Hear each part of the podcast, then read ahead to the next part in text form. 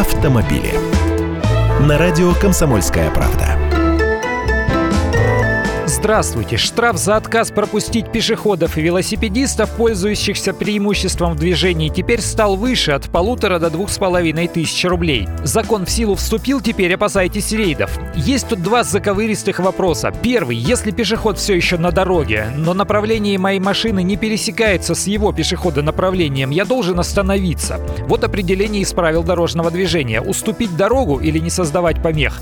Требование, означающее, что участник дорожного движения не должен должен начинать возобновлять или продолжать движение, осуществлять какой-либо маневр, если это может вынудить других участников движения, имеющих по отношению к нему преимущество, изменить направление движения или скорость. Это значит, что человек может все еще идти по зебре, но если ваша машина не пересекает путь его движения и никак не помешает ему пройти, то ехать можно, вы не нарушаете. Эти слова подтверждает решение Верховного суда 2012 года. Но гаишники могут придираться, так что осторожнее наказания.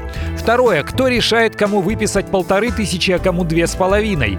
В каждом конкретном случае решение будет принимать инспектор, на обстоятельства посмотрит, историю правонарушений изучит, оплачены ли штрафы посмотрит. Если же нарушение фиксируется камерой, то штраф будет выписываться по минимуму полторы тысячи рублей. Так что теперь с двойным вниманием проезжаем зебры. Если все же получите штраф, то помните, что его можно оспорить в 10-дневный срок или успеть оплатить его в 20-дневный срок. Тогда сумма штрафа делится ровно пополам.